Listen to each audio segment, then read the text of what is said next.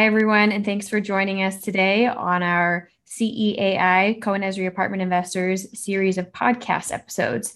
I have Lee Harris, our CEO and president, and Ryan Huffman, our COO, here today. We're taking a little bit more macro approach to what we'll be talking with you about today. We've spent some time going through some case studies with apartment properties that we've owned and sold over the last several years. But today we're going to talk more globally about apartment investing, different types of apartments that you can invest in, um, and a little bit of the nuances within the multifamily asset class.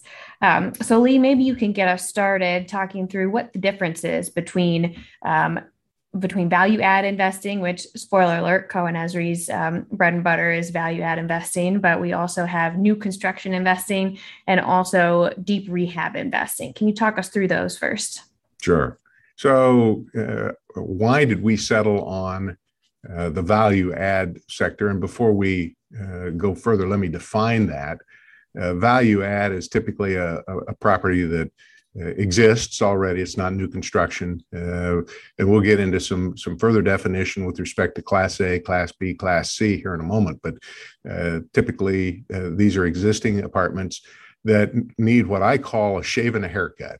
Uh, or, or, maybe a little bit more of a shave and a haircut in some cases, but that's typically spending three thousand, five thousand, maybe as much as eight thousand dollars a unit for physical improvements to the amenities package, to the exterior, making repairs, perhaps siding replacement, roof replacement, things like that.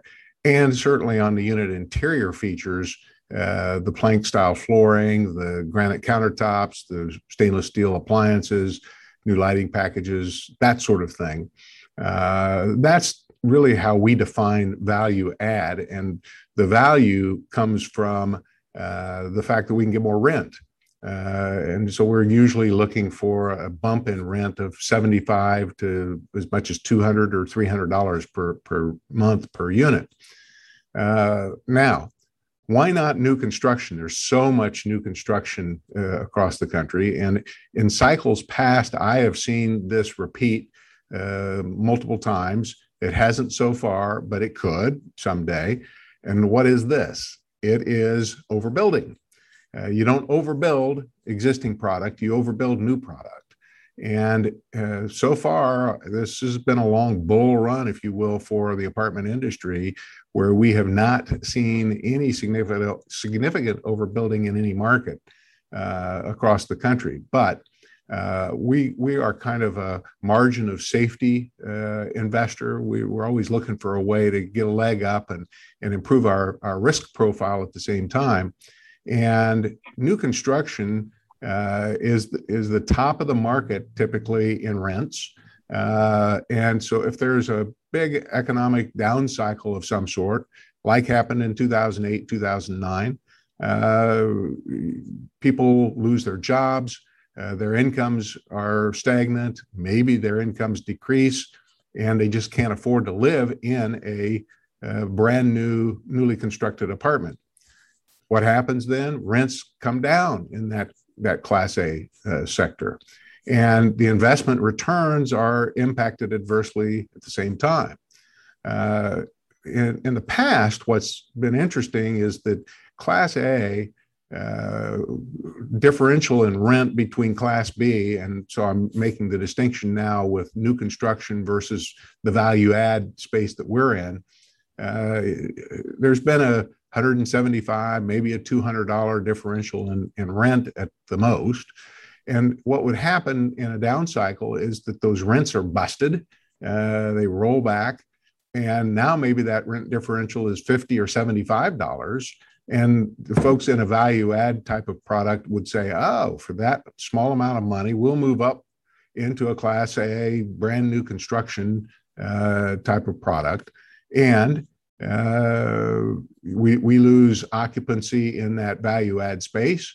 And our rents roll back a bit to attract more renters from the from the, the deep value add, if you will, where there's a much more substantial renovation need, much older product and it's just a vicious cycle. Well, what's different now is that that dynamic does not exist. We see average uh, rent differentials between the value add space and new construction space uh, in the $500 per unit range, perhaps even more in some markets. And what that means is if there is uh, an adverse impact in the new construction space, the rents will drop, but they're not going to drop $500. They're not going to drop $350 most likely. So we feel that there's a great margin of safety and an, an insulation factor, if you will, uh, on our value add play. And that we do not expect that that cycle would continue past the, the new construction phase. So if there's an economic downturn in the next few years, people can't afford to live in the new construction. Uh, they'll move, the rents will roll back, but not $500. And our value add product should be safe from that, uh, that significant downturns. So that's one of the reasons that we like the space we're in as opposed to new construction. Now, new construction yields uh, for investors is, is also uh, a bit less uh, because the, the prices have been bid up so much by investors. Uh, and there's just kind of it's it's hard to tell how much higher you can push those those new construction rents. So that's uh, part of the uh, equation. The other end of the scale is the deep value add or, or the the property that's that was built in the 1960s that has some functional obsolescence, needs perhaps as much as $40,000, $50,000 a unit in renovation. We see that risk profile as also uh, a, a, much greater risk. Uh, and you have to get substantial increases in rents uh, to, to afford to make that kind of an investment in that deep value add product. Uh, and, and again, we just really like this this midline value add space that we're in and, and i know ryan's probably going to talk a bit more about the class a class b class c monikers that we hear a lot about yeah ryan if you could go into those definitions a little bit and also as you're going through that i think it might be interesting for our listeners to hear what our company's experience has been like over the last 18 months because you see all sorts of headlines about renters and landlords and everything but our, but our experience um, maybe isn't always in line with some of the scary headlines that you see. Yeah, um, let's get into that. I mean, I think you know Lee brought up a lot of really good points, and and one thing I think for any investor that you've got to really know about yourself is what your risk profile is. Um, Lee outlined it really well, and you can look at the three different classes: new construction, value add, and deep deep rehab. Those all carry risk reward benefits, right? And the greater the risk, the greater the reward. Um, new construction has relatively low risk, therefore its return profile is relatively low. Value adds in the middle, and deep rehab has great risk but has great rewards, and but could also have you know significant downturns. So, I definitely think it's important, you know, wherever you're at in your investment cycle, to know what your risk return appetite actually is. You know, when you talk about classes, there's all different ways to to take classes. it, we see it all the time. We define the classes by age vintage because it can be pretty set. So Lee brought up, you know, new construction. New construction is class A. Um, I usually define that as something that's five years and younger. Um, so anything constructed in the, in the, last five years, we plot in the A category. Um, B for us is going to be kind of 80s, mid 80s to early to mid 2000s construction. That's where we peg our B product and then C is going to be anything older than mid 80s. Um, and you can go down to, to D and and that and whatnot, but really it's class A, B, C is where they focus. Um, and so uh, age is just the easiest method for us to to classify it in terms of how that would look. So it gives us a very clear delineation line of of the class. Um, and Lydia, you'd wanted to, you asked an interesting question about what we've experienced. Do you want to expand on that a little bit? Are you wanting to know you know, oh, sure. so, what you think we should talk about. Yeah. So I was thinking in terms of delinquency and in terms of rental increases. What has that been like for our Class B product that's in our portfolio? Yeah, I mean, I, you see all the headlines, and you know, I always say headlines are headlines. they're they're meant to be clickbait, if you will, mm-hmm. to get you to click through. Um, we took a pretty proactive approach during the pandemic. We really, you know, my mantra was lead with compassion. I really do believe people by and large want to do the right thing um, and so we educated our resident base a lot you know you see you saw all the groups online everybody was you know landlords were getting flamed for sending nasty notes and demanding rent and you know look everybody was experiencing something during this and and rent pays for things right? Rent pays for utilities and it pays for the lawn care crew to come cut the grass and it pays for the staff to be on site to service. You know stay at home orders we provided the home. And that's really you know for everyone to understand what their rent check pays for. It's not pure profit that goes to a landlord. It really does pay for your services that you're experiencing on the property and you know the result of all of that communication was our delinquency you know we were well ahead of the national average i think during the pandemic we were 2 3% delinquent really low compared to what you were seeing um, out there and it's because people chose to pay rent um, and they understood why they were paying it. So I think that was an important piece of the topic. In terms of rent increases, we actually, in the very beginning, halted all rent increases, like most did, because you just didn't know what was going to happen and how. We took a very offensive position with the portfolio, um, insulating it, trying to insulate it um, as we went through. You know, probably three months in, we reinstituted rent lifts. Um, and as you're seeing, and you're correctly seeing in the headlines, rent is just skyrocketing in areas, um, and we're experiencing the the same thing. It's a supply demand issue, like Lee said. There's all kinds of building, but you're not seeing overbuilding. If that product is being absorbed into the market, so there is a huge demand for rental product, and that just continues with those rent lifts, I believe. And I don't see an end in sight, Lee. I, I mean, you look at the populations and there's just not an end right now in sight for apartments. Well, that's right. And, and not only did we uh, experience low delinquency, one of the reasons that we did, uh, besides the, the compassionate management approach, was the uh, the fact that we helped many residents uh, access the rental assistance programs that have been made available through the federal government and and administered through various uh, sources and uh, they, people appreciated that as well. I think smaller landlords that uh, don't have the infrastructure uh, probably suffered more, and particularly in the Class C space. Uh, we manage some Class C for third parties, and I know that there was a little bit more of a struggle, but again, for the most part, we didn't have any sort of major issue with collections during the pandemic, uh, the height of it, certainly. And, and, and to the the point, let's look at demographics briefly here. Uh, we have, and we may have spoken to this before in one of these podcasts, but we have a uh, really a three tiered, maybe even a four tiered uh, generational cohort we're looking at. We have baby boomers that are we're down to i'm a baby boomer so uh, my generation is 70.5 million people. Uh, we used to be 78 million. We've lost a few along the way. Uh, we were an 80% com- home ownership cohort.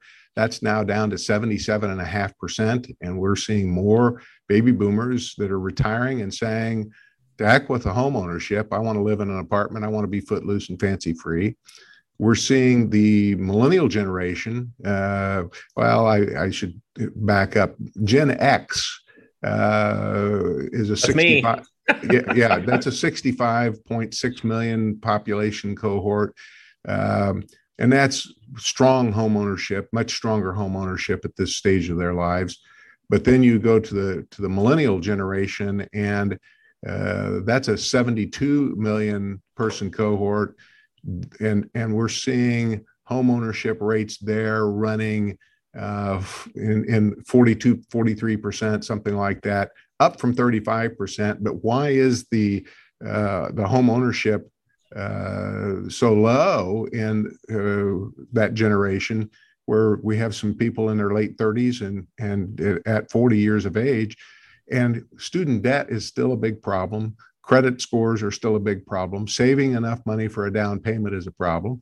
And there is a bit of a desire, more of a desire on the part of, of the, the millennial generation to live in apartments. Uh, they like the lifestyle. My generation, when we were growing up, the, the American dream was to own your own home. And that still uh, carries some weight, but not nearly as much with the millennial generation as it used to. And then we have the Zoomers, the Generation Z, which is uh, is a 60 some odd million, but it's a growing generation. And that's the 18 to 24 year old, 25 year old uh, that is traditionally an apartment renter. So what we have is a collision of of really three major generational cohorts that are pushing the demand for rental housing to levels we've never seen. I've never seen it in the 46 years I've done this. And we see no abatement of that. Uh, we're at really very low levels since 2008, 2009 in terms of uh, new home construction. Uh, so there's a shortage of new homes and, and prices are being bid up, which again puts so many homes out of reach of, of renters that uh, we, we see this, uh, this, this cycle elongating for, for years to come. And uh, I, I, think that that's really a marked change in uh, the, the, apartment industry since again the, the 1970s when when I got in this business. And Ryan, I've heard you say this before, but across every one of those cohorts that Lee mentioned, we have renters by necessity, but also renters by choice, right? So that that's a pretty big part of each one of those demographics, renters by choice, especially with the younger generations coming up there, that true renters age. Um, and we don't see them moving into home ownership anytime soon, really. Eventually that likely would happen, but there's a lot of reasons why they're choosing not to or out of necessity they're living there. Um, so I think this also ties in with our investment thesis of, of the best B, which is the, the term that we've coined as what we want our properties to be. So we look at Class B properties, um, but we implement our operations team and we implement our strategies and policies to make it the best B property in that area. Ryan, maybe you could speak to that a little bit, some of the things that we do to make sure that our properties are at that best B level. Yeah, and I think that's a, a perfect you you quoted it quite well. I mean, Lee Lee brought it up and gave all the cohort information and really, you know, if you look back 30 years, a lot of renters were renters of circumstance. You know, they were renting for a reason. Don't have a down payment on a house, had a life change, had a job change, moved. I mean, pick pick what the reason might be. What you're really seeing now are people choosing to rent. And that's a significant paradigm shift because when you choose to rent, now you're also choosing to pay for the lifestyle that you want to have. And that gets into this best B product. What we typically do, and we, we coin it best B because we want to be the best B product in the area that mimics A at a lower cost point. Now, that mimicking isn't going to be identical. We're not going to take everything from an A product and put it into our B product. What we are going to do is pick and choose from a menu those things we see in the A product in that area and apply some of them to our B. Now, what could that be? Plank flooring, could be granite countertops. It's going to be the fixtures. It's really focused heavily on the amenity package. So, we're getting ready our first project to go under full smart technology um, is going to go on in Texas. We've dabbled in it. We've put some of the thermostats in. We've we've done some of the locks, but we've never done a full total package where it's really smart tech, um, an uptick, and that's going to be our first foray into that. Um, amenities are going to be things like you know zero entry pools or cabanas or smokers on the on the the deck. Um, you know all kinds of amenities that you would like in what I call resort style living. Um, and those are the kinds of amenities you're going to find in these best B products. But it doesn't stop there. We're really looking at the programming of the ops team, providing that outstanding customer fulfillment through our NPS scoring. Um, we've got all kinds of scripts on how to handle situations in the best way possible. Um, we brought on a customer fulfillment advocate here at our office that can help um, our our team members in the field provide better customer fulfillment. So you really have to take it at all levels to get where we want to go. Um, and that's really, you know, the target of how we're going to roll out Best B and continue it. And Lee, I don't know if you have anything to add to that, but that's that's our vision that we're executing. Uh, yeah, I do think that uh, the price point is an interesting uh, study here as I said earlier, there is this enormous rent differential between Class A and Class B, uh, at least five hundred dollars in most markets, and then some other some markets it's even more than that. And our, again, defensive strategy here is that by the time we raise those rents uh, after making the physical improvements, uh, we still want to be 400 to 450 dollars below the top of top of the market. Uh, the idea is that if a Class A renter has some sort of uh, uh, economic crisis, let's say, and, and perhaps it's driven on a macro basis uh, by the local or national economy, uh, and they need to uh, they, they, they need to roll the rents back at that particular apartment complex.